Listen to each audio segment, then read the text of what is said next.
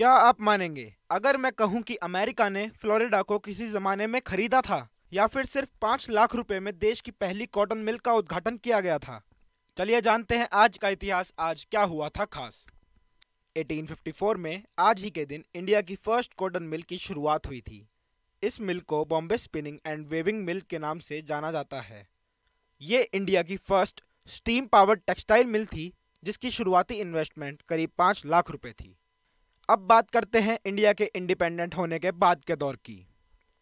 Independent India के first education minister Maulana Abul Kalam आज़ाद का निधन आज ही के दिन हुआ था।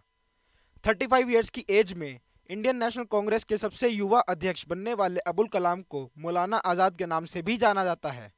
मौलाना आज़ाद ने यूनिवर्सिटी ग्रांट्स कमीशन यानी यूजीसी और इंडियन इंस्टीट्यूट ऑफ़ टेक्नोलॉजी को स्टैब्लिश करने में इम्पोर्टेंट रोल निभाया था। 1992 में उन्हें भारत रत्न भी दिया गया था। अब जानते हैं क्यों बेचा स्पेन ने फ्लोरिडा। 1819 में आज ही के दिन स्पेन ने फ्लोरिडा को अमेरिका के हाथों में सौंप दिया था।